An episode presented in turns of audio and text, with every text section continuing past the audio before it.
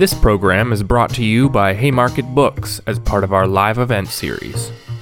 Haymarket Books is a radical, independent publisher dedicated to connecting social movements with the ideas they need in the struggle for a better world. You can help support the Haymarket Project by buying books at haymarketbooks.org and especially by joining the Haymarket Book Club.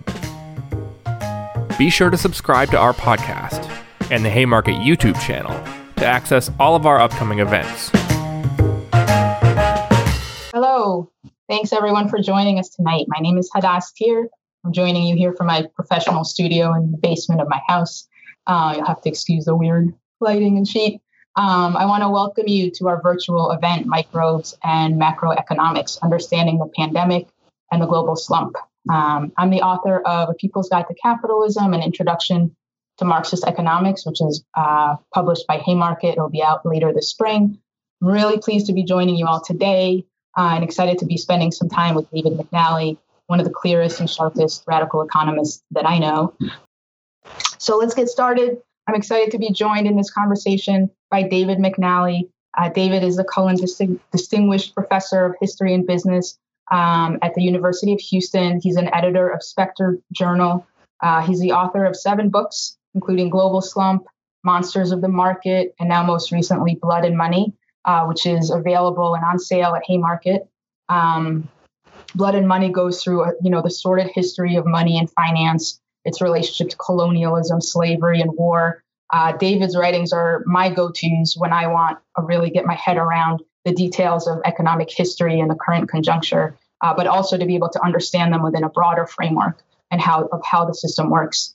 Uh, so I highly, highly recommend picking up his books. Um, our Canadian viewers can also pick up blood and money from our friends at Fernwood Press. Um, and with that, I'll hand it over to David for some opening remarks. After his remarks, he and I will kick off a discussion for a bit, and then we'll have time for questions from all of you. So uh, thank you, David. Wonderful. Thank you, Hadas, for those very generous words. And big props to Haymarket for this and the many other events that they're doing, which allow us to keep the spirit of radical education uh, and organizing alive during the pandemic. I'm going to start really the way that the title does, that is to say, with the microbes, and proceed pretty quickly to the macroeconomics. But it's always worth saying, especially because of so much of the discourse that's around right now that what we're experiencing is not a mere fact of nature. Of course, it has natural environmental foundations. There are uh, bases in human biology and the natural environment which make a virus possible, for instance.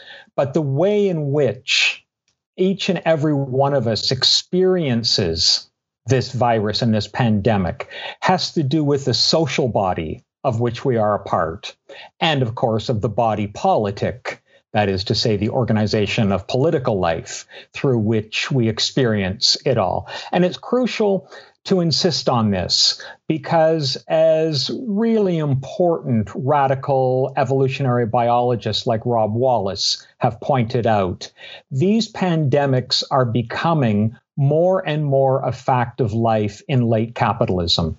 And this has to do with the destruction of the natural environment, with deforestation, with the growth of mega agriculture, with the speeding up of animal and livestock production cycles that make virulent pathogens that are highly transmittable, uh, more and more frequent and more common. So, even that element of the pandemic has deep roots in our social organization.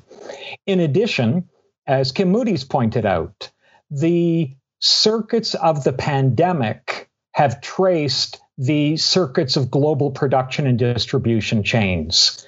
That's the way it's spread. You can map its transmission as Moody has done, and you can see that it's precisely the globalized structures of production and distribution that it is circuited through. The other th- point I want to make in this regard is that we live in privatized capitalist big pharma.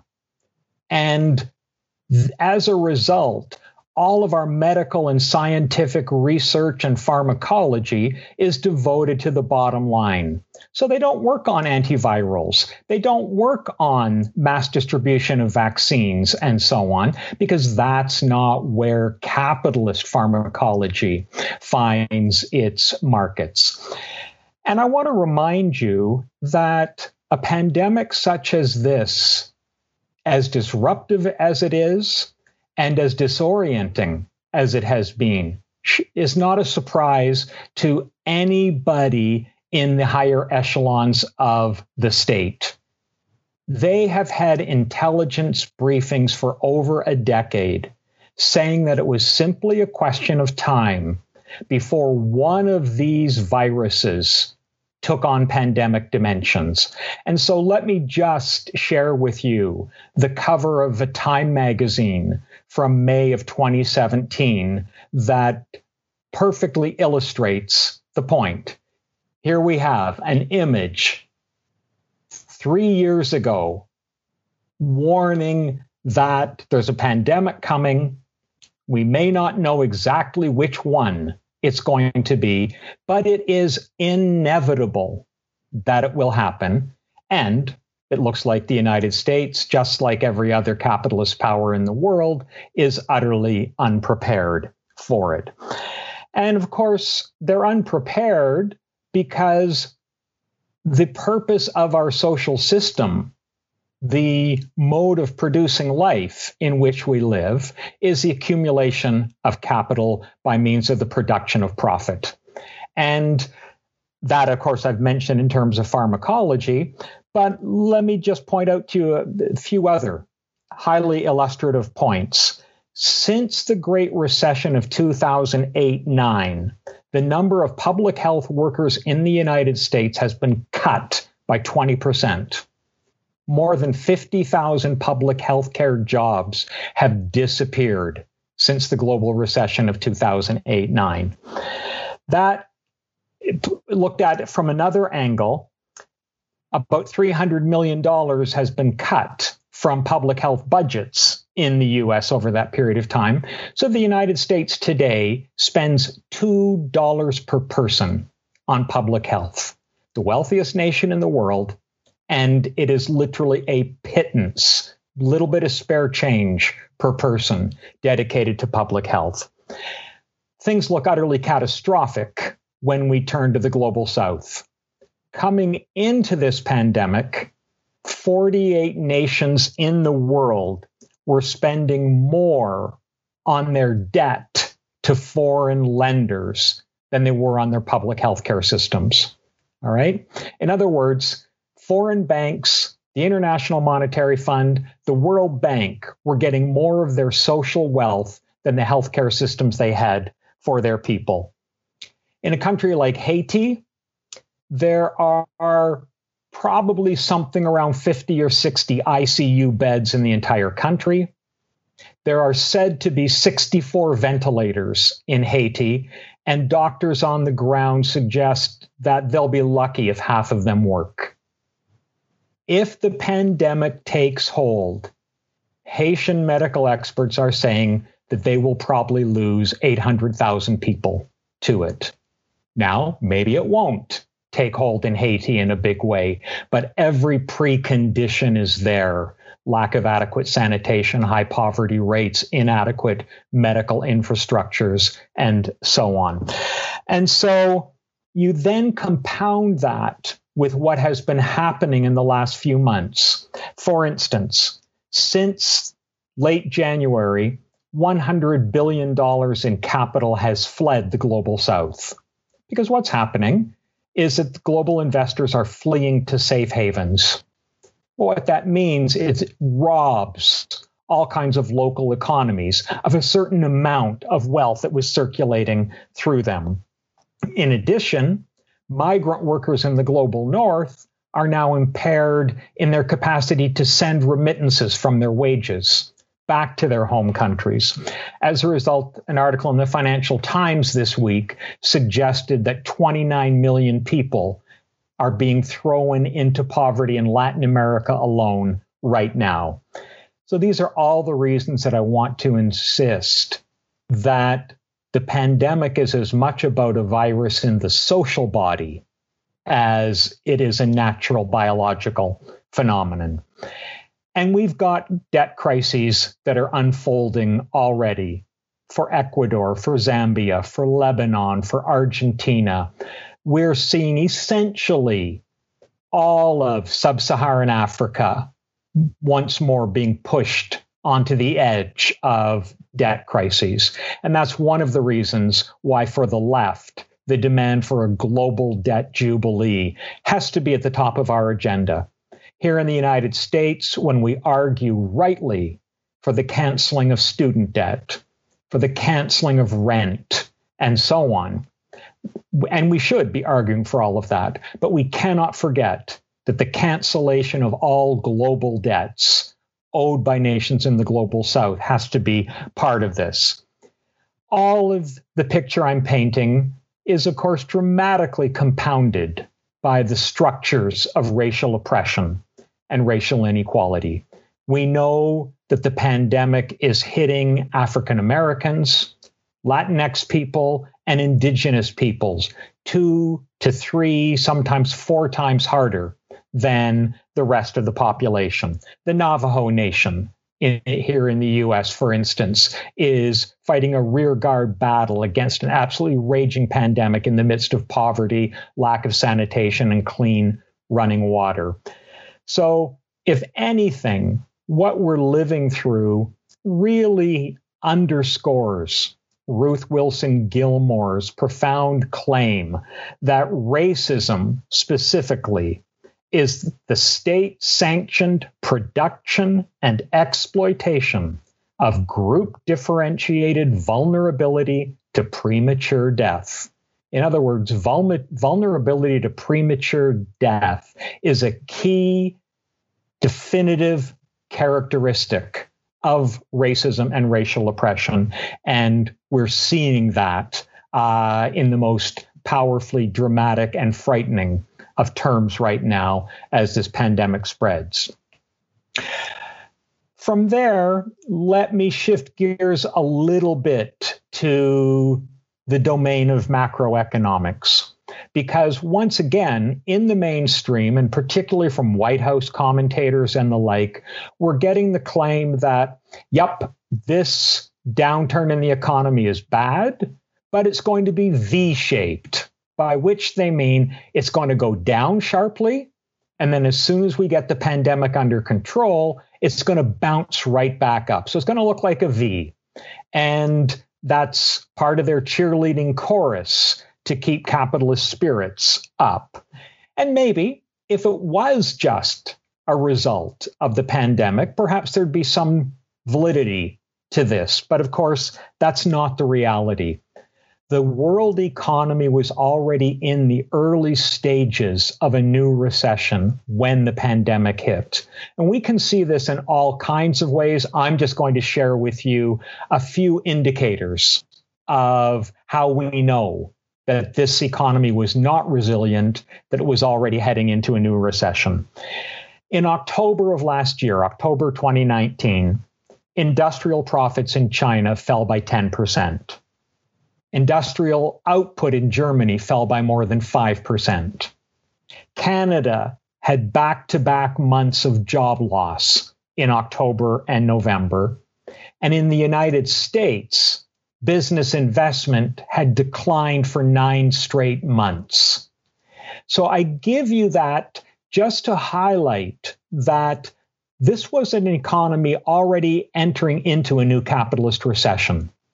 It was working out the dynamics that had been set in play in 2008 and 9, to which I'll come back to in a moment. The other big indicator we have is that the Federal Reserve Bank in the US was massively intervening in financial markets as early as last September and October. At that point, it saw so called stress in financial markets. Now, stress is really simple it means that there are some institutions out there, banks, different kinds of mutual fund organizations, and the like, that cannot pay their debts. And so the Federal Reserve Bank comes in to bank stop the backstop the system to make sure that nobody goes broke. And so this was all happening, as I say, last fall.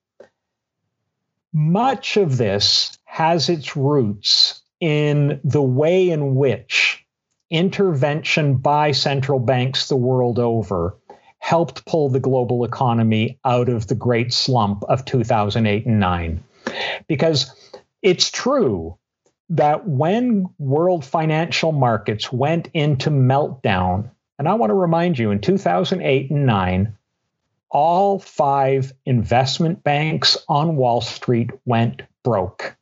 Every single one of them collapsed effectively in 2008 and 9, but they were bailed out.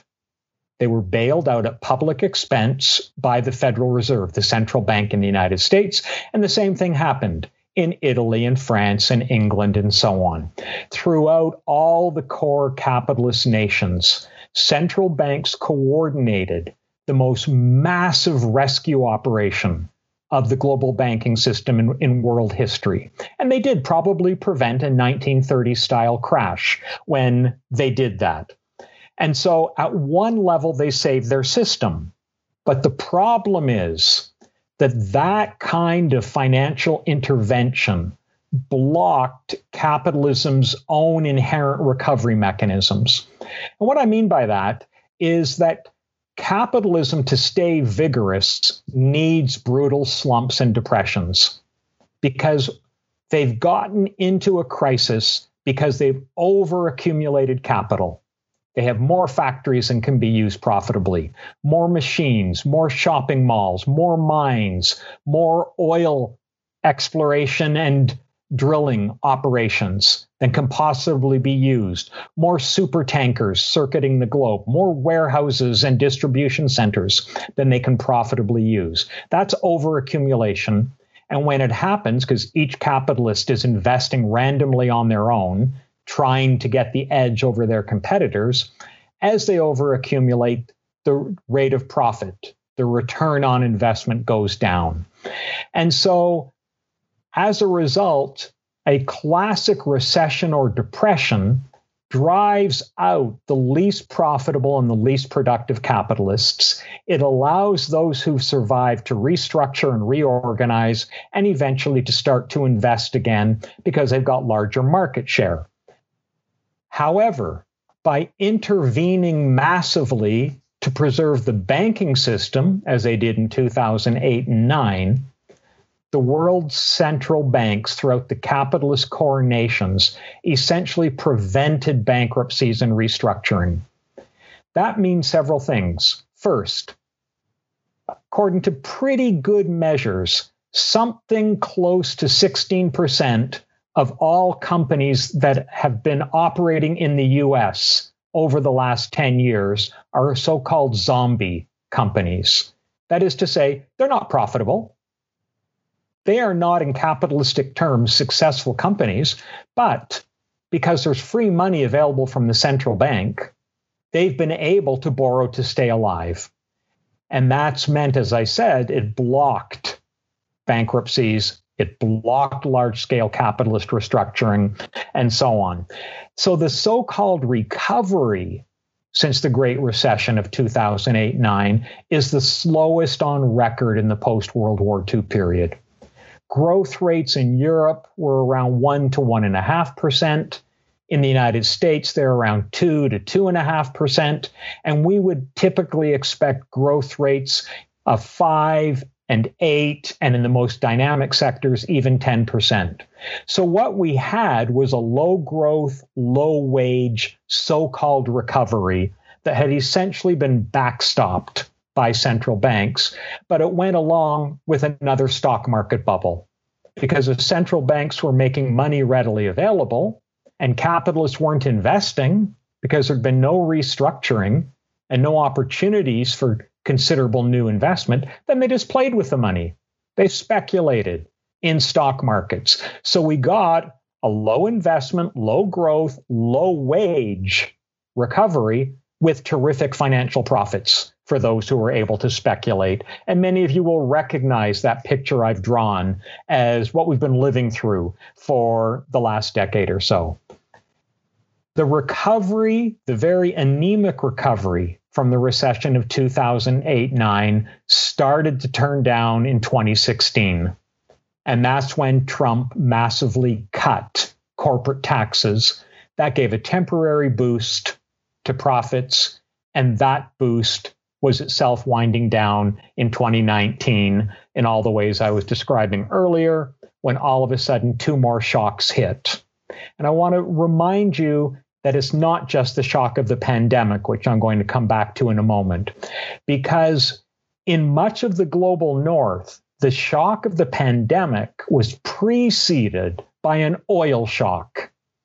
It's really important to underline this oil price globally has been artificially sustained since 2016 by production quotas that were worked out between all the main oil producers.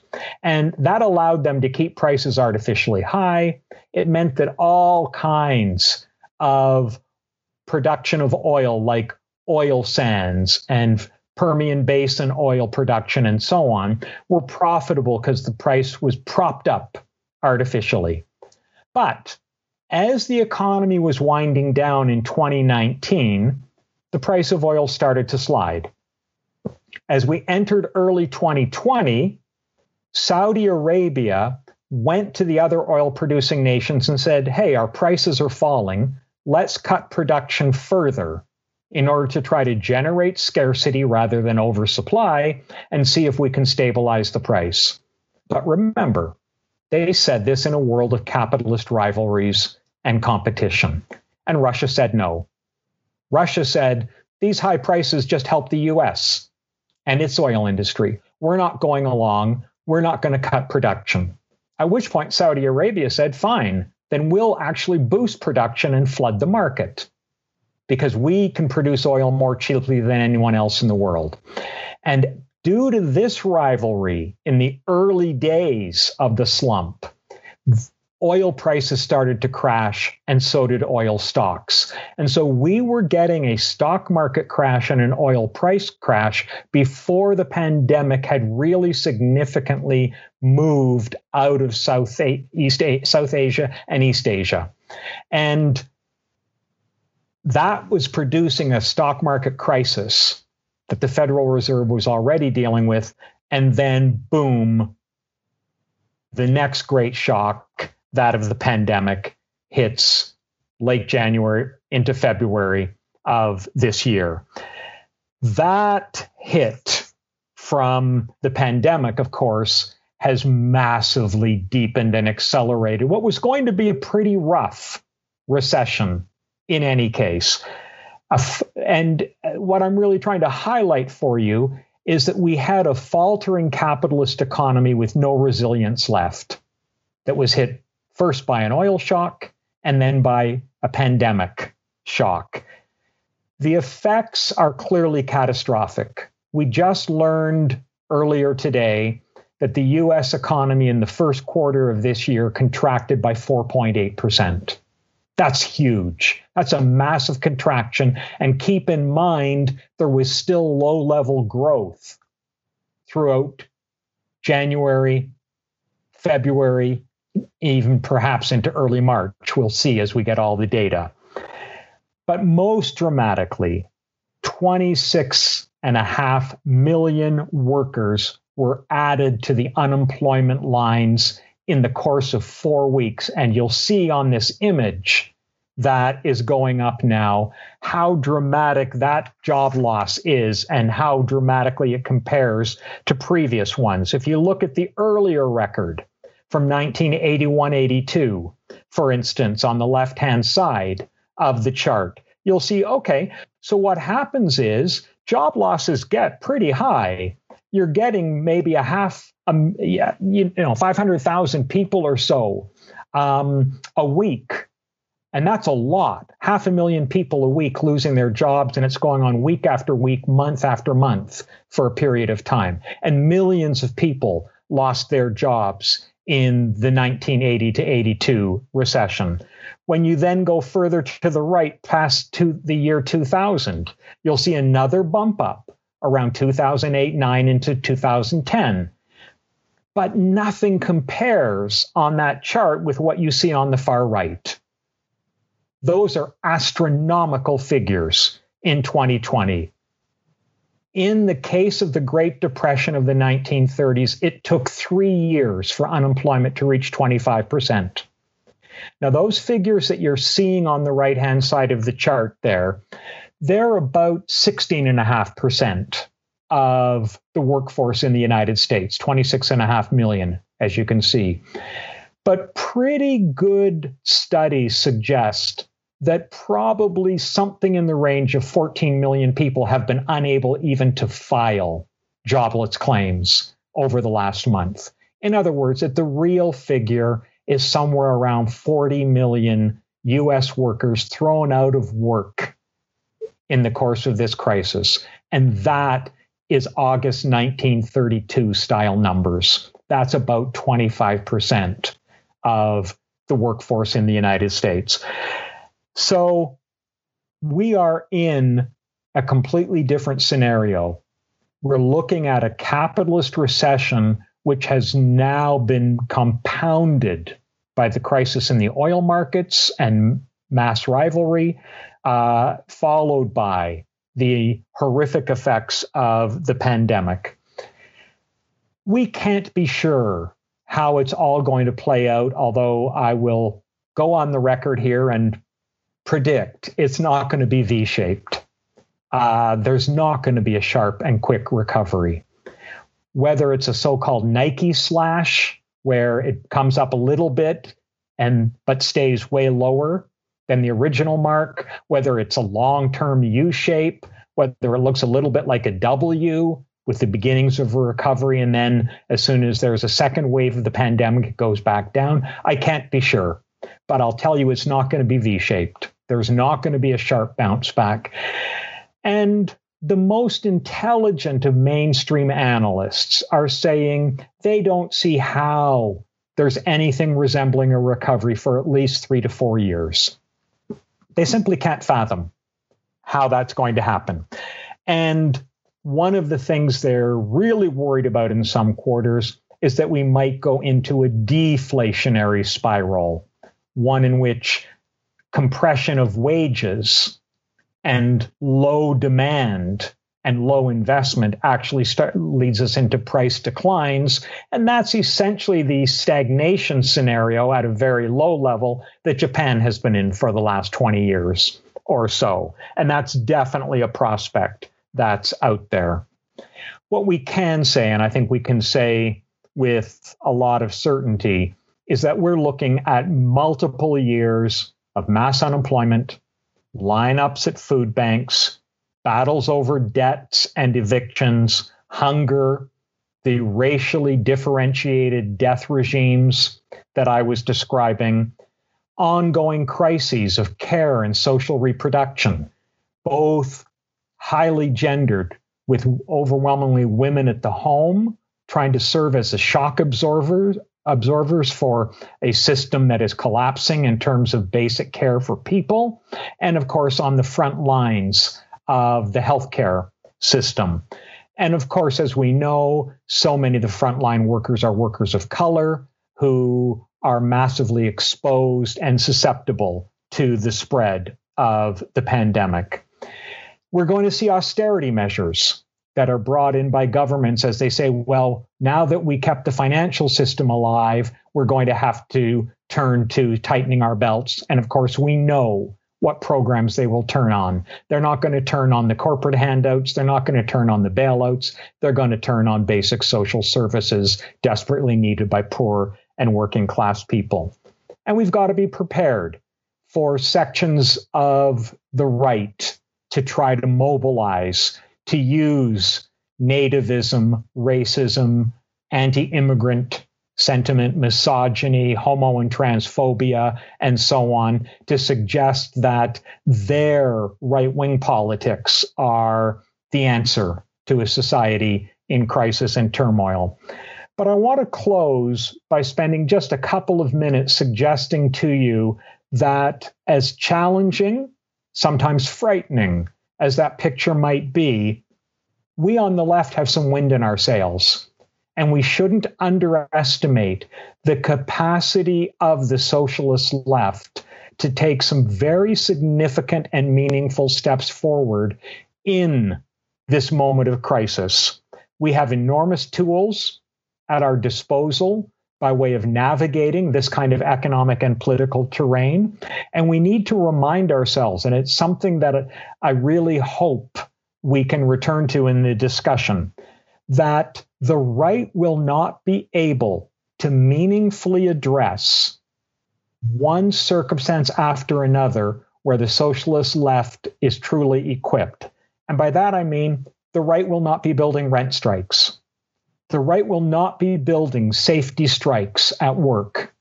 The right will not be helping workers organize unions. The right will not be blocking evictions. The right will not be fighting for environmental justice. It will not be campaigning for Medicare for all, which is, I think, going to reemerge as an absolutely signature front of battle over the next few years. There are all kinds of areas in which the social and political response of the left is capable of resonating very powerfully. And we've seen that already in all kinds of ways. Support for Medicare for all is rocketing again in one poll that we've seen after another, as is basic support for things like opening up luxury hotels to house homeless people as a way of slowing down the pandemic opening up jails, detention centers, and prisons to get people out before the pandemic spreads, and so on. There are all kinds of areas in which left wing demands are resonating and can continue to resonate just as left organizing. Organizing against racism, against evictions, building unemployed workers' movements. These are all things that the left of the 1930s learned how to do. And as it learned to fight racism and to fight evictions, to organize the unemployed into actual unions of the unemployed, and so on, it laid the groundwork for the great upsurge of the middle years of the 1930s, the mass strikes of 1934, that really turned the tide politically and allowed the left in the United States to grow in the tens of thousands in a way it hadn't in a very long time, and which laid the basis for the huge wave of sit down strikes that resonated all across the US and brought industrial unionism to the so called unskilled, often immigrant, often worker of color proletariat of the assembly lines in auto, steel, rubber, uh, and so on. And today, we're coming at all of this on the tails of an enormous feminist insurgency globally. Me Too, the international women's strikes, the huge feminist uprising in Chile last year, uh, similar campaigns in Argentina and Poland. We're coming at it on the heels of the climate justice strikes, where millions, predominantly young people, were taking action in the streets, walking out of schools, and in some cases, on a smaller scale, out of workplaces. We're coming at it after truly mass strikes last year in places like Chile, Colombia, France, strike waves in Sudan, Lebanon, Iraq, Hong Kong we were I've I've referred to this in an article in Spectre Journal as 2019 being the year of the return of the mass strike. And of course, in the United States, we also saw strikes of tens of thousands by teachers in Chicago and Los Angeles, strikes that were winning anti racist and community demands, uh, as well as workplace demands. So I highlight all of that not to be Pollyannish, not to suggest we don't have very difficult conditions and real challenges ahead of us, but there is already resistance. And none of those experiences of 2019 are lost. The best record we have is that over 150 wildcat strikes have taken place in the US since March 1st. In other words, workers are organizing, they are resisting. We've seen housing occupations and rent strikes. So, as much as we're moving into dangerous and challenging times, I think I want to underline that the socialist left has a vision, we have resources, we have histories that allow us to position ourselves as a meaningful force in this moment of crisis. The socialist left, I think, can grow again. So, as dangerous and challenging as these times are, these are also times for us to look for inspiration in the struggles that are breaking out all around us because there are things we've been building on for years that potentially can be taken to a higher level at a moment where a lot of people get that under capitalism, their lives are not as important as corporate profit, and they see that as fundamentally wrong. So let me stop there and turn it back over to Hadas. Great. Thank you so much, David. That was incredibly useful, and there's so much to chew on there. Uh, and I do want to remind also our viewers that um, you can use the chat function on YouTube to enter in your questions, and we'll have time uh, to, to go through some of those questions. So please do that. Um, to start things off, I just wanted to pick up a little bit on where David uh, left off about it. You know, it's it's impossible to predict the, the exact course of um, how how things will play out economically, whether it's a a, a, Nike or a U or I, I don't remember all the different types of letters it could be. Um, but in any case, we don't know, you know, the biological course of the pandemic, how long it will take to play out, how many rounds of it we'll have to suffer through, um, and any number of other uh, things that flow from that, the government's response, um, et cetera.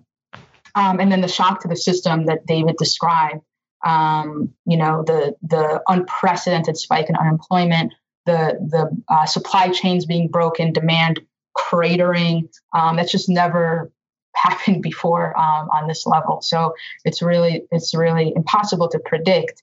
Um, combined, um, like you said, David, with the pre-existing weaknesses um, that have uh, had already existed before this shock um, or the double shock, as you as you as you said. So, you know, some economists are are kind of not naively, but like cheerleading the um, the stock market and the uh, mm-hmm.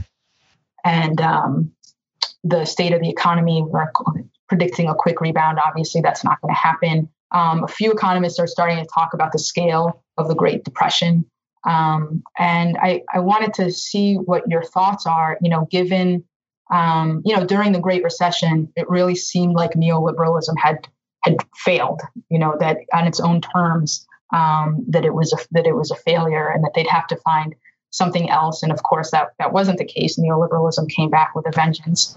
Um, so, w- wondering what where where might the capitalists try to go from here? Um, what are you know some of the what's their pl- possible uh, playbooks, uh, and what what does that mean for us? Yeah, th- those are really great issues, Hadas, and I'll really just do my best to offer a couple of stabs at them. Starting with really your last point, I think one of the things that this crisis is going to remind us of is that neoliberalism is not a static thing, it's a configuration. It's a dynamic crystallization of certain kinds of policy programs and power relations. But it evolves, it adapts in relationship to its own challenges. And so, at the heart of neoliberalism was the attempt to destroy union power as effectively as capital could and to cut social programs, to restructure the state so that market imperatives and market competition moved more centrally through the system, and that the buffers that people had that protected them against the ravages of the market, of unemployment, of poverty, of hunger, of ill health, and so on, and the institutions that workers historically used for self protection, unions, that all of that was weakened. But having said that, neoliberalism never meant the retreat of the state. The state was there powerfully repressing Its military forces were there. Its police forces, its prison industrial complex, as it's been called, massively expanding. Its ability to regulate the financial sector in the interests of capital, none of that was weakened. So it was a class reorganization in favor of capital and away from the working class, and in particular from the most socially oppressed sections of the working class. Today, they're needing the state much more centrally. I mean, imagine using defense production arrangements to tell General Motors what it has to produce, for instance. In other words, that's an admission that the state is sometimes going to have to overrule the market in navigating through the pandemic. It does not mean for a moment that the fundamental market principles are not in play. It simply means that this is a necessary emergency measure from capital's standpoint. I think we're going to see a lot of that. It certainly means that we are into a certain kind of financial Keynesianism, by which I mean so called helicopter drops of money largely into the financial sector, and then a pittance into the hands of working class people and small business people and so on. And it is a relative pittance that has been dropped by way of the $1,200 uh, checks that apparently most people still haven't even seen. Uh, and here we are, you know, well into the pandemic. We're about to head into May. So I think we're going to see a lot of ad hoc adaptations and adjustments. But the truth is, the way the system takes shape over the coming months and years is going to depend more on resistance from below than it is planning from above. In other words, they've got their plans. We know what their playbook looks like. It's a new round of austerity. It's even more savage wage compression as they buffer and bail out the financial system. So we know that's their playbook. But it is yet to be determined how much they can get away with. And they don't know. They will test and retreat. That's why what happened in Vermont over the last week so important, where the governor came out and said, "Okay, I'm going to close 3 out of the 6 state colleges." And public protest including a caravan pushed back hard and the governor retreated. But they're going to keep testing the waters like that. And so I think we need to be clear that it's not that neoliberalism is necessarily over. It's that it will have to mutate again. It will have to evolve and reconfigure itself in terms of it, those fundamental priorities that I talked about. But they're not sure how much they can get away with. A new round of austerity may be capitalist logic but at this moment, to start slashing public health, to start slashing food aid, to start slashing programs that provide meals at schools for children, and so on, that may run into some resistance. And as a result, I think exactly where they go is going to be determined, at least in some significant measure, by us as by them. Great. Thank you, David. Yeah, I um, incredibly hospitals are already laying people off because it's not profitable to fight coronavirus uh, or COVID. It's it's more profitable to do um, procedures and surgeries, and those are on hold. Uh, and that's the sick um, sick consequences of having a healthcare system that's based on on profit. Um, and that the twelve hundred dollars, uh, Steve Mnuchin actually came out and said that that should last us for ten weeks um, which is what happens when you have you know millionaires uh, running our financial system. They have no idea what twelve hundred dollars will get you. Um, so I, I, I wanted to um, see if we can expand a little bit on the oil shock that that you brought up, mm-hmm. um, which I think is really important to point out that that ha- that preceded um, the the shock of the pandemic. Um, and of course, now the shock of the pandemic has made it you know many magnitudes of orders worse. Um, in some cases, it's a classic case of overproduction. Um, that there's just you know the world is awash in, in oil and demand um, has not kept pace, but also there are some more extreme manifestations and geopolitical complications. Um, shale oil in the U.S. is, you know, particularly hard to shut mm-hmm. down and then restart. Um, and they have so they're so indebted, they have so much debt to pay back that for both of those reasons, there's they're they're not very invested in, in shutting down. Although of course now they they have to. But um, I wanted to see if you could speak on a couple of those things about um, just a special role that oil plays in the global economy, why it's um, you know what the geopolitical complications are and how they are continuing to why they continue to uh, uh, force oil production forward and, and have such a devastating impact on the economy, um, and also just the role of financial speculation um, in in that volatility mm-hmm. um, that that also plays a big role um, in oil's ups and downs. It does. It plays a huge role. So again, let me try to do some justice to it. But as you note, I mean, oil is a bedrock of what I think has rightly been called fossil capitalism. Uh, that's riffing off of Andreas Malm's title, Fossil Capital. And the move from coal to oil and natural gas is just a different kind of fossil capital that took place in the 20th century. Uh, so that it oil has been a strategic resource, huge for military purposes. I mean, that's where it really was identified initially as a strategic resource uh, was for for military purposes, and it has become, as I say, a kind of bedrock of the whole system of production and distribution of capitalism for more than 100 years now. And it's therefore treated as a strategic resource.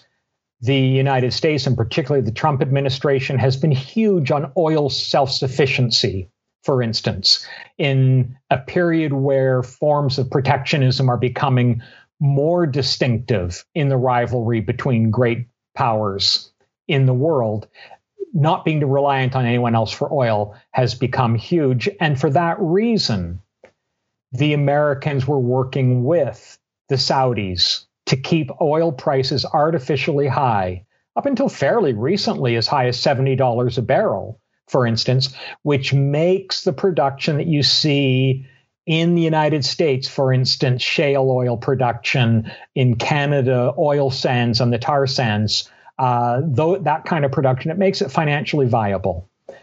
When that price starts to crash below $50 and then below $30 and recently below $20 and even turning negative for a period of time, then what that means is that there's no financial viability to huge parts of global oil production outside of state support and state bailouts. And there's no question that the Trump administration is trying to figure out exactly what their bailout package is going to look like for the energy industry uh, and that sector, which is another reason, f- of course, for us to be thinking very aggressively, not only around Medicare for all, but the kinds of demands we mobilize around the Green New Deal perspective. Because, look, if the oil industry can be bailed out, why cannot the same hundreds of millions go into solar and wind, for instance, into renewables on a mass scale? And that's the kind of green job creation programs that I think the left can be very credibly fighting for and organizing around. You also mentioned financial markets, and that's it's really important because when we were first told that the price of oil had turned negative, that is to say, they would pay you to take oil. In fact, what you were being paid to take was a financial contract for oil. Uh, it's basically what's known as a derivative, a financial commodity, a financial instrument that's bought and sold. And it's in financial markets that the short term price of oil is largely determined, even if it has underlying global market foundations. And speculation around oil prices is a huge industry in finance, it's a huge sector. Uh, as a result, the turmoil has also been, if you will, overdetermined, exaggerated, and amplified by people who become so called short sellers In other words, people who start to bet that the price is going to fall. And once they start betting that it's going to fall, they bias the market in that direction. So there's no question that f- speculative activity in financial markets has deepened an inherent market slump in oil. And then we've got all the rivalries running through it. The final point I want to make here is no one should think that Trump's latest war threats to Iran are separate from the turmoil in oil markets. The Trump administration knows, like every US administration, that if you threaten war towards Iran, the price of oil rises. It rises because the threat of turmoil in the Middle East, Iran, of course, is itself an oil producer, but the regional instability that that kind of military confrontation produces inevitably creates the fear that oil will turn into uh, short supply very quickly. And so, of course, the price did rally when Trump began to threaten war with Iran. So do not lose sight of the degree to which it was military posturing to help bail out the oil industry. But having said all of that, they're massively overproducing. The demand for oil globally has fallen by at least 30%. They've made production cuts about equal to about 10% of world output. So they're not even close to addressing it.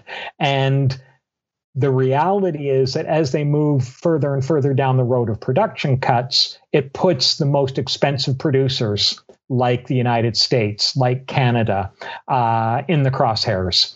And so the we've really got to pay attention to the ways in which the Trump administration in particular is going to try to protect big oil and big energy in this crisis and it's going to be a really good point of intervention for us around the question of capitalist priorities and the alternative of green job creation programs that uh, we can and should be fighting for. Great. Thank you, David. And um, I guess just along those lines, too, I wanted to see if you could talk for a minute, too, about the role that this, you know, you touched on uh, some of the volatility in the Middle East so many of the economies in the Middle East are very reliant on oil production. Um, you know, certainly Saudi Arabia, but a number of others as well, where without profitability there, you know, what that means on the ground um, in terms of political crisis and economic crisis. Um, and it's something that you spoke to in your opening remarks as well about um, the impact of the global south, because there's any number of countries from, you know, Nigeria to Ecuador um, that are completely dependent on oil exports. Yes. Um, and so now they're getting, you know, hit uh, doubly by um, the the um, economic crash, pandemic, and um, an oil crash. Um, so if if you could say uh, a few, you thought any thoughts about that? Yes, it's going to be hugely destabilizing, and of course really both regions that you mentioned, Hadas, are regions of huge popular insurgency over the last few years. I mean, we have had an, a, a new center of insurgency throughout parts of Latin America that have included Ecuador, which has been very, very hard hit by the pandemic already. Uh, and of course, the semi insurrectionary mass strike uprisings in Colombia also uh, an oil and mineral producer, and all of those commodity prices, prices, by the way, it's oil's getting particularly savage, but all of those raw commodity producers, like those who are producing all kinds of other minerals, are going to be suffering hugely in in this moment. So you've got a region in which the so-called lost decade since 2008 9 was already playing itself out and producing social turmoil from Chile to Colombia to Ecuador and so on. And then, of course, there were mass uprisings in Lebanon and Iraq already that I referred to. We saw big, big protest movements in Iran over the last 18 months or so. So these are socially volatile places that are now going to be savaged by what's happening to oil natural gas, other mineral and commodity sectors. And I'm not surprised as a result that we've seen a resurgence of street protest in Lebanon over the last couple of days. And don't misunderstand me. Obviously, the safest thing is in terms of the pandemic is for people to stay out of the streets. But you can only stay at home if you can survive, if you're free of hunger. And what we're hearing from the protesters in Lebanon is entirely rational and sensible. We would rather die fighting back in the streets than dying of hunger by ourselves at home. That's how serious the turmoil and the crisis is. People cannot access foreign currency, for instance, but the ruling class of Lebanon has been shipping money out of the country so fast it makes us dizzy. And so the class inequalities there. Iraq has a very, very similar picture. I mean, that social insurgency where Tahrir Square in Baghdad was basically turned into a 24 hour, seven day a week people's assembly of mass meetings, healthcare clinics, free public lending libraries, food provision, and so on prior to the pandemic. So I think what we're going to see is what we've already started to see in Lebanon, which is that some of these social movements are going to be back in the streets because social distancing is only viable if there is material means of support, if there are ways of feeding yourself in particular. And in those societies which are at the edge right now of literal social breakdown, I think we're going to see an explosion of social protest. And yes, watch those areas that are where all of this is compounded by the oil crisis, as you mentioned. Great. Um, and this is a good jumping off point, actually, to a couple of questions from our viewers. Um, and we do have a lot of questions, um, so I want to make sure we're leaving some time for that. Um, the first two I'll, I'll, I'll, read together because I think they get um, some some similar ideas. Uh, Zachary Levinson asks uh, if government responses are largely articulated in national terms. How can we make demands on the state without reproducing this nationalism to the exclusion of other countries? What would a truly internationalist response look like? Uh, and uh, Billy Bob asks what kind of financial intervention could help developing countries fight and recover from the virus.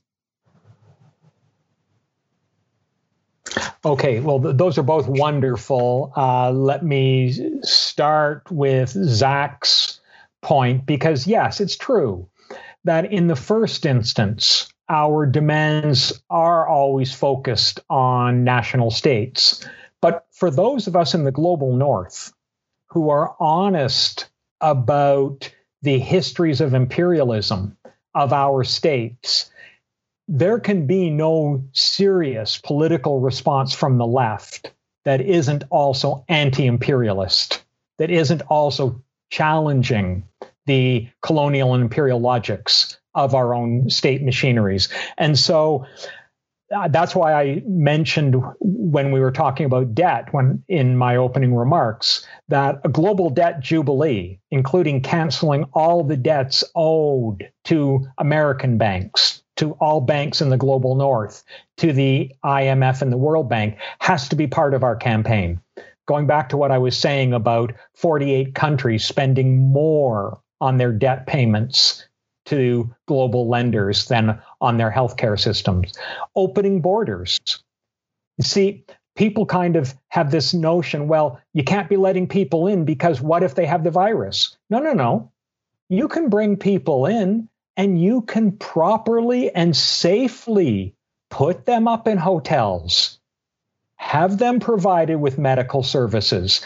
There's no contrast between protecting our communities from the virus and opening the borders. There's no inherent conflict there. It's just a question of making the social resources available to do so safely.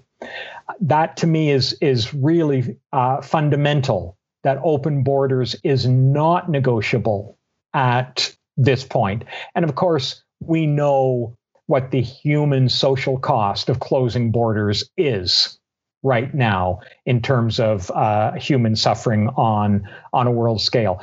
For those of us organizing in the U.S., it means opposing all of the sanctions re- regimes that the American government has in place. Any sanction regime, whether it's Iran or Cuba or Venezuela, has got to be opposed and dropped. I mean, it is unconscionable that once again, basic medical goods can't get into uh, Iran right now. Similarly, of course, we extend our Palestinian solidarity. Stop the blockade of Gaza right now. Do not turn it into a center of the pandemic because that's what is inevitable uh, so long as the Israeli driven and US backed blockade is in place. So I think there are lots of creative ways in which the left can put demands on the state for social provisioning, for Medicare for all, and so on, without losing its anti imperialist commitments and its internationalist obligations.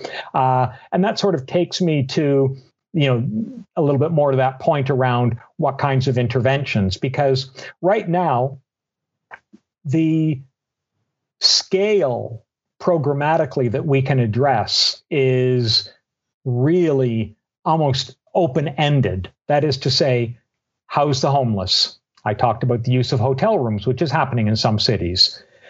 Open the detention centers, the jails, and the prisons. Feed the hungry. I mean, any of us who are watching any kind of news programs know that even the mainstream news is saying what's going on when farmers are destroying food and we have lineups for hours at food banks and food distribution centers. It simply takes the use of government resources to move the food from the farms to the hungry. Totally possible. The logistics of it are not complicated.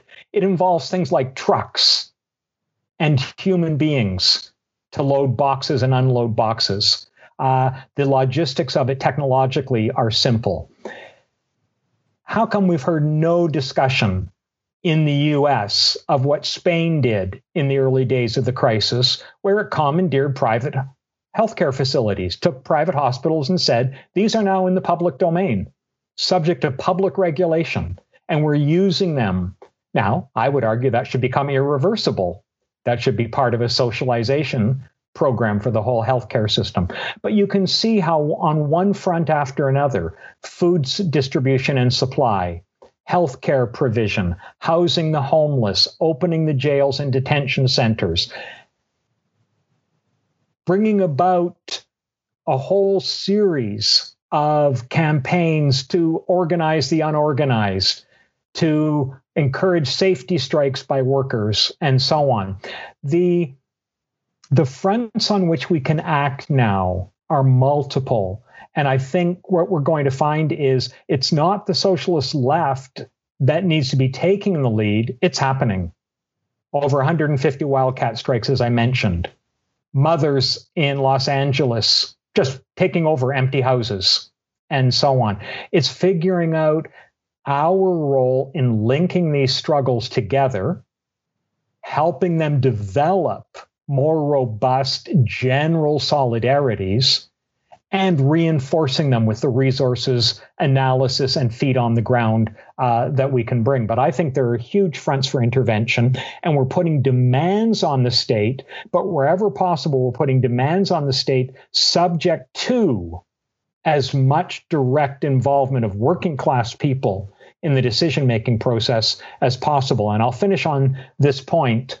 Uh, why, for instance, shouldn't nurses and other healthcare workers in New York be actually now designing the provision the healthcare provisioning plans that are needed to confront the next waves of the pandemics how resources will be distributed, what needs to be produced, how many people need to be trained in basic healthcare to expand the workforce, and so on. There are a lot of things that we can do where there can be direct involvement of unions, community organizations, and so on that are part of putting these demands on the state so that we don't just let unaccountable bureaucracies do it all.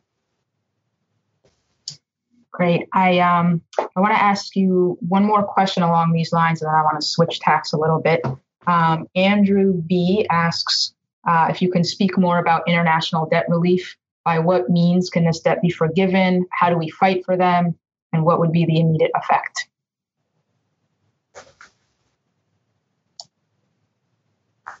Right. That's that's great. And the actual mechanisms are not difficult. And and Andrew, like everybody else, should know that when a country is effectively bankrupt, it regularly goes into debt negotiations. And usually lenders are expected to take a so called haircut. This was done with Greek debt. This has been done with debt throughout Latin America at times, so that debt is always renegotiable. But similarly, some countries have, even in recent memory, simply repudiated debts and refused to honor them. Argentina did it during the crisis of 2000 and 2001. They basically said, no, sorry, we're not paying them back. Other countries have said correctly that there's something called odious debt. Odious debt is when a military dictatorship builds up its military infrastructure by borrowing to pay for tanks and fighter aircraft and so on. Then eventually the people manage to overthrow the military dictatorship, and global lenders say, yeah, but you still owe us those billions. Well, no. We are not responsible, say, say the people for the odious debts of our former dictators. And so we have had debt repudiation in the past, and most recently, Argentina has done it. What does it mean? It means that huge global lending institutions, massive global financial institutions take a hit. I'm prepared to see that. I think most of our listeners are not troubled by the idea that global banks that have been parasitic on people and nations around the world might have to take billions of dollars in losses. Because after all, the truth is the people own the banking system by way of the bailouts that they've already done. It's the the problem is it was never passed into public control. And yet public funds are repeatedly used to bail out the banking system. So let's bring that system under public ownership in a campaign that also says every economically and politically odious debt in the world is to be repudiated. And that's too bad for the billionaire shareholders of those banks who got wealthy off the suffering of people in Nigeria or Ecuador, wherever. Um, but a global debt jubilee that is to say, a global debt repudiation, is actually entirely possible and plausible. And the only ones who will really lose are these massively wealthy lenders who never had a right to any of those payments in the first place. Great. Um, okay, I want to pair switch tacks a little bit and pair another couple of questions for you um, on the issue of climate. Uh, Nicole Gonzalez asks, why does such a strong contraction not translate into a strong carbon emission contraction? What does this mean for the climate movement? What would it take to economically cut emissions? And Barbara Myers asks Do you think the oil crisis might have a good impact on investment into renewable energies? Yeah, again, terrific questions. And let's start with the carbon emissions because I think if anything has been dramatically underlined by what is really a you know a shockingly low decline in carbon emissions when we know that vehicular traffic, people driving their cars to and from work, for instance, has hugely declined. Airline traffic is almost in a complete collapse for instance. And yet, um, the the truth is that the impact has been much less considerable than people imagined, and that's overwhelmingly because that global production and distribution supply chain that I was talking about earlier continues to tick over And you cannot uh, deal with climate change at the level of individuals driving their cars less or taking fewer air flights or trying to adjust their individual consumption. We know that a majority of carbon emissions are attributable to about 150 mega corporations on the planet. And as a result, you have to address the central fundamental question of a transition away from a fossil fuel based energy system and nothing else except a massive decarbonization really gets us anywhere and starts to move us towards beginning to address global warming. A certain amount of global warming, as we know, is locked in, but there are still factors of reversibility that could be huge for the ecosystem, huge for enormous amount of life on the planet. And as a result, the demands have to be much, much more radical right now. They've got to be about a systematic shift to decarbonization, the shutting down of the carbon-based fossil fuel industries. They've got to. That that that has to be the program. And that's why for sure we're talking about massive social investment in solar and wind in particular as we go through a decarbonization. I recognize we're talking about a transition that requires some years, but you could move very, very rapidly. Imagine, you know, the basic inspiration of the Green New Deal, even though, you know, I think some of the formulations of it were too modest. I think they needed to be more dynamic and more aggressive. But the basic idea is we have unemployed people and we have factories that could tomorrow be re engineered to start producing solar panels. They're sitting there, those factories, and the workers with the skills to work them. You ask them, would you like to take this mothballed automobile factory and start producing solar panels? I think you'll get buy in.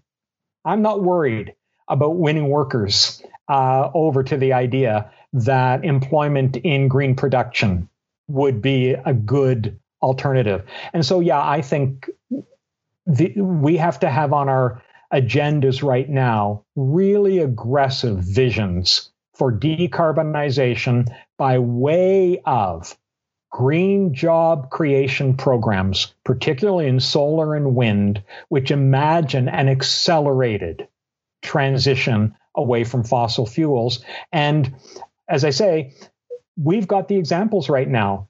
They're going to try to throw billions upon billions to saving the oil industry in the United States. No, no, no. It's time to say there are alternative uses of that, just as there are alternative uses uh, for the money that's going to be used to bail out financial uh, the financial sector also. So thank you very much for for those questions because yes, I think the moment of oil crisis, the fact that the U.S. and North American industries aren't viable at current price levels, all of that does allow us to make probably the most compelling case in a very long time for decarbonization and green alternatives. Great. Um, okay, what was I going to ask you next? Had it in my head. Um, okay, so Simon Pearson asks Will the pandemic see the end of the domination of the dollar? Probably not in the short run. And that simply got to do with the fact that the dollar is too entrenched as the primary reserve currency in the world right now. And it's still treated as a safe haven by investors globally. However, I don't want to completely dismiss the premise of Simon's question because I think what we are seeing is an attempt by some nation states and some investors to diversify their monetary holdings. We're going to see the Chinese yuan or renminbi. Uh, we're going to see the Chinese currency continue to assume a bigger and bigger role in global markets. the European capitalism tried to position the euro to that end, and it had some limited successes prior to the last uh, global crisis. But clearly, the Chinese yuan is advancing as such a currency. I don't believe it means a rapid decline of the dollar. I think things are simply too lopsided in the dollar's favor right now. But I do think, yes, we're in a scenario in which a growing diversification away from the dollar is happening, and one in which it could be imaginable that two or more reserve currencies would start to play quite significant roles in global markets. And by the way, that will bring greater pressure on the US dollar and US financial markets over time because it will mean that investors have an alternative to parking in the dollar when they just want a safe haven. Great. And, and along those lines, um, about China, somebody asks, uh, what about China that its economy is recovering? Yeah, and we'll see how robust and prolonged the Chinese recovery is. One of its complications is it was inevitable that Wuhan would start to bounce back. Just as I said to you, you know, it's possible that we're going to get a so-called W-shaped recovery where you do see it start to go back up, but then slump again, particularly if there are further waves of the pandemic, which is highly possible right now. Uh, so it was inevitable that as Wuhan came out of a kind of pandemic lockdown, that you'd see enhanced activity there. But China is, of course, central to global production chains.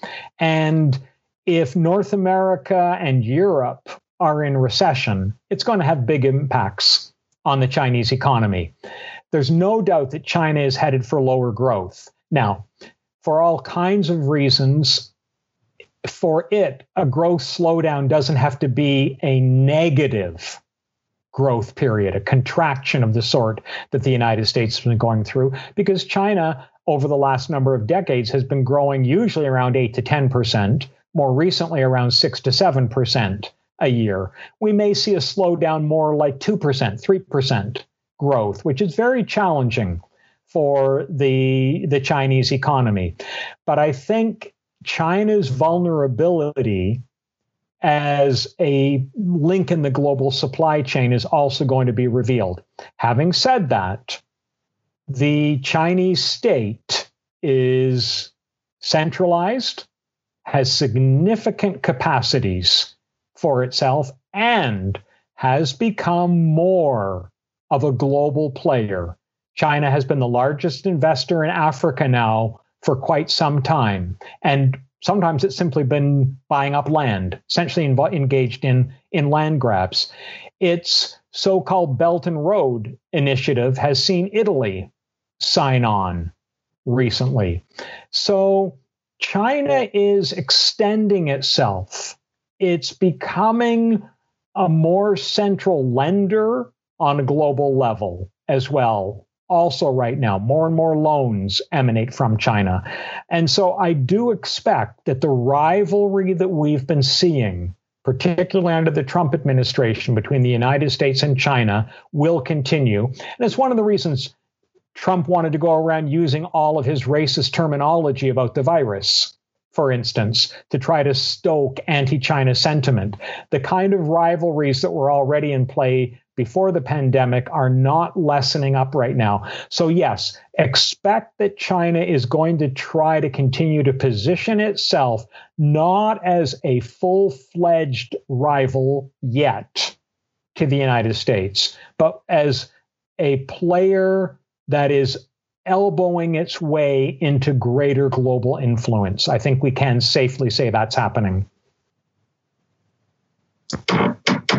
Great. And another um, question about the global economy from Brian Donnelly. He asks With a level of borrowing being needed and undertaken worldwide, isn't the whole global economy becoming a single zombie economy, dead but still moving? It's a really interesting metaphor, and I think there's there is some truth to it because we're we're talking essentially about a system that would have had a 1930s style collapse in 2008 9. When you read now the memoirs of the key financial officials in the United States at the Treasury, at the Fed, and so on, they were not sure that they could rescue the global banking system in 2008 9. And what's interesting in terms of Brian's question is that we've we've had that zombie economy phenomenon, but interesting what they did this time is that they didn't wait for the banks to collapse before they started bailing them out. We've had bailouts prior to collapses this time. It's a really interesting scenario. And of course, it's because they knew how much toxic rot there is in the system. There are all kinds of financial institutions that are not worth what's on their books, that have so called toxic assets that will melt down without being backstopped by central banks. So the idea of a kind of global zombie economy, not entirely far fetched, because it's one that is, in terms of the financial system, on life support. Having said that, there have been robust centers of capital accumulation, particularly in China, parts of India up until recently, but those have hit their own overaccumulation crises. And what is certainly true is that this system is avoiding a slide into an even worse global depression by way of financial life support. And that is going to mean a lot more zombie companies. I'm not sure, however, if in some sectors they can prevent waves of bankruptcies. It's hard for me to see how they do that in the oil industry, for instance.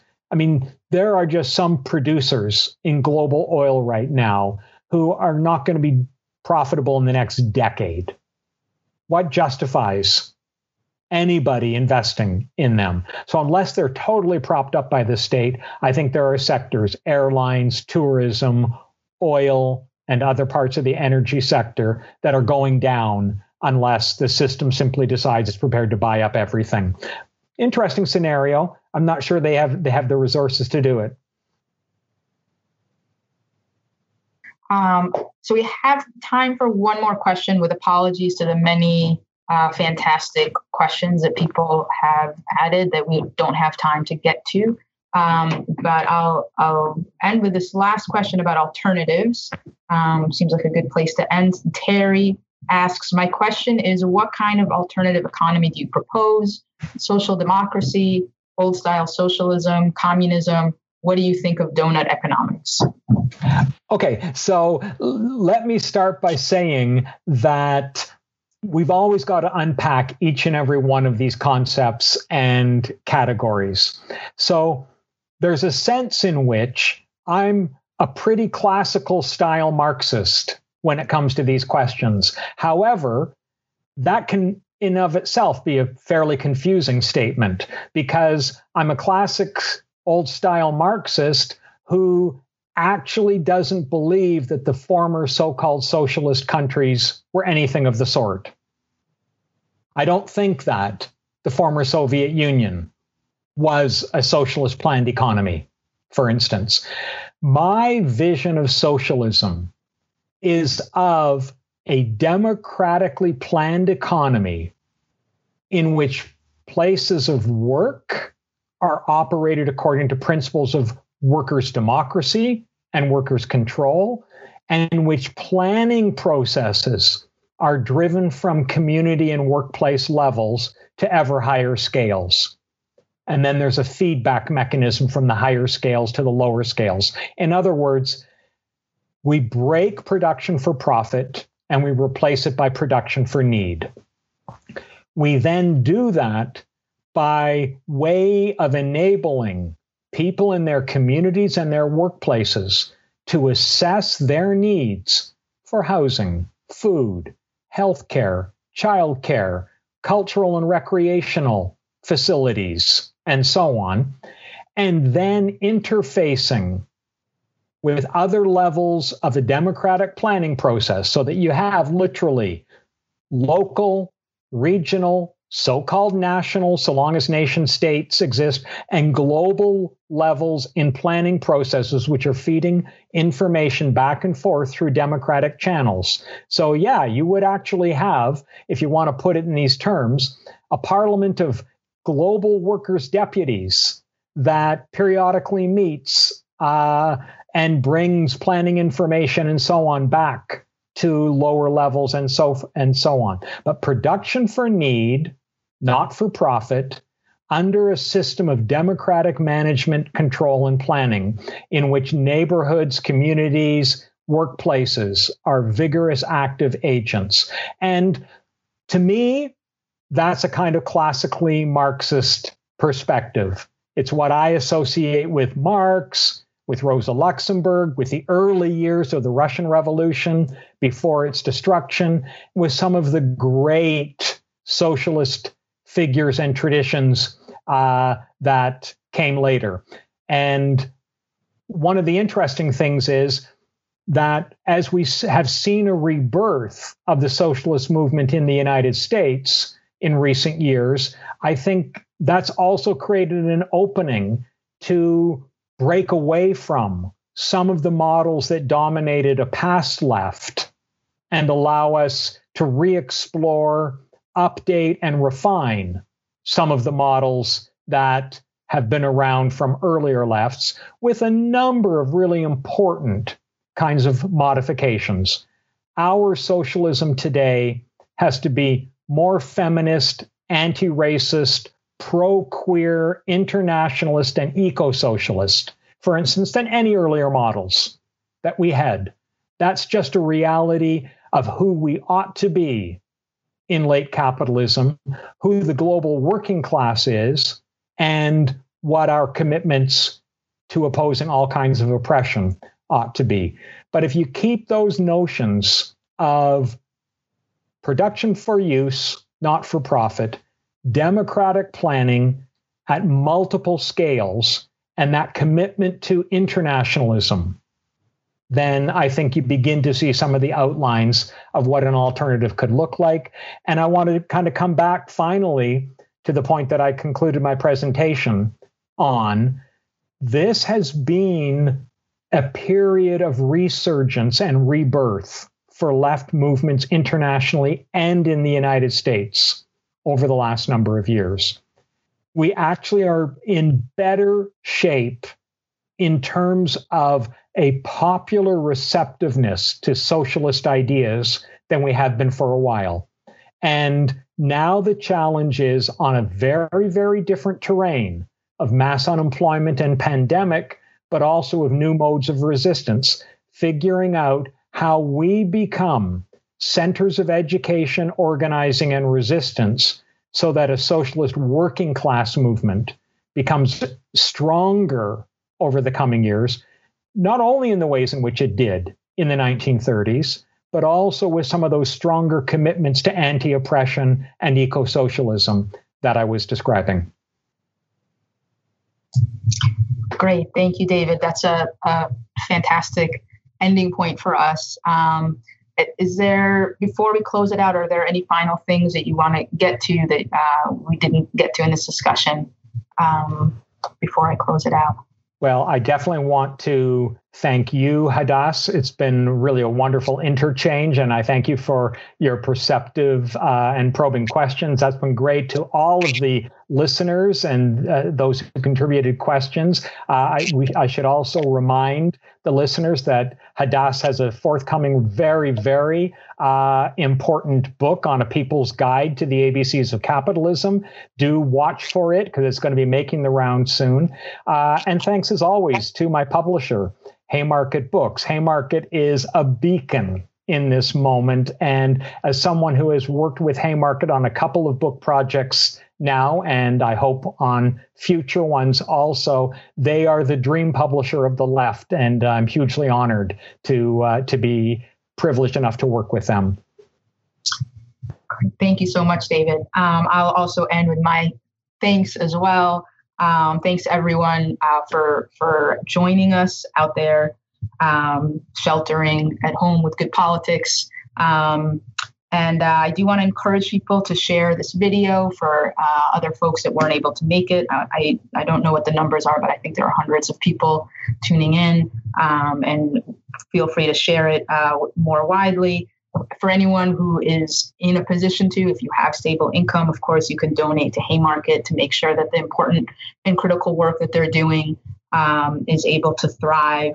Um, you can do so by via Venmo to Haymarket. Uh, you can also uh, follow Haymarket's YouTube channel um, uh, to see uh, for more events like this.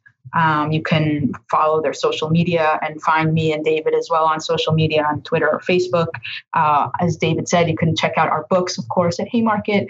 Um, and um, and and and just to end, thank you so much, David. That was incredibly uh, clear um, and and hopeful in this uh, otherwise bleak time. Uh, so thank you, David. Thanks to all the people that are um, out here watching, and thank you to Haymarket Books. Thanks for listening. If you liked this episode, subscribe to our podcast and to the Haymarket Books YouTube channel, where events like this one are hosted live. And don't forget to check out haymarketbooks.org.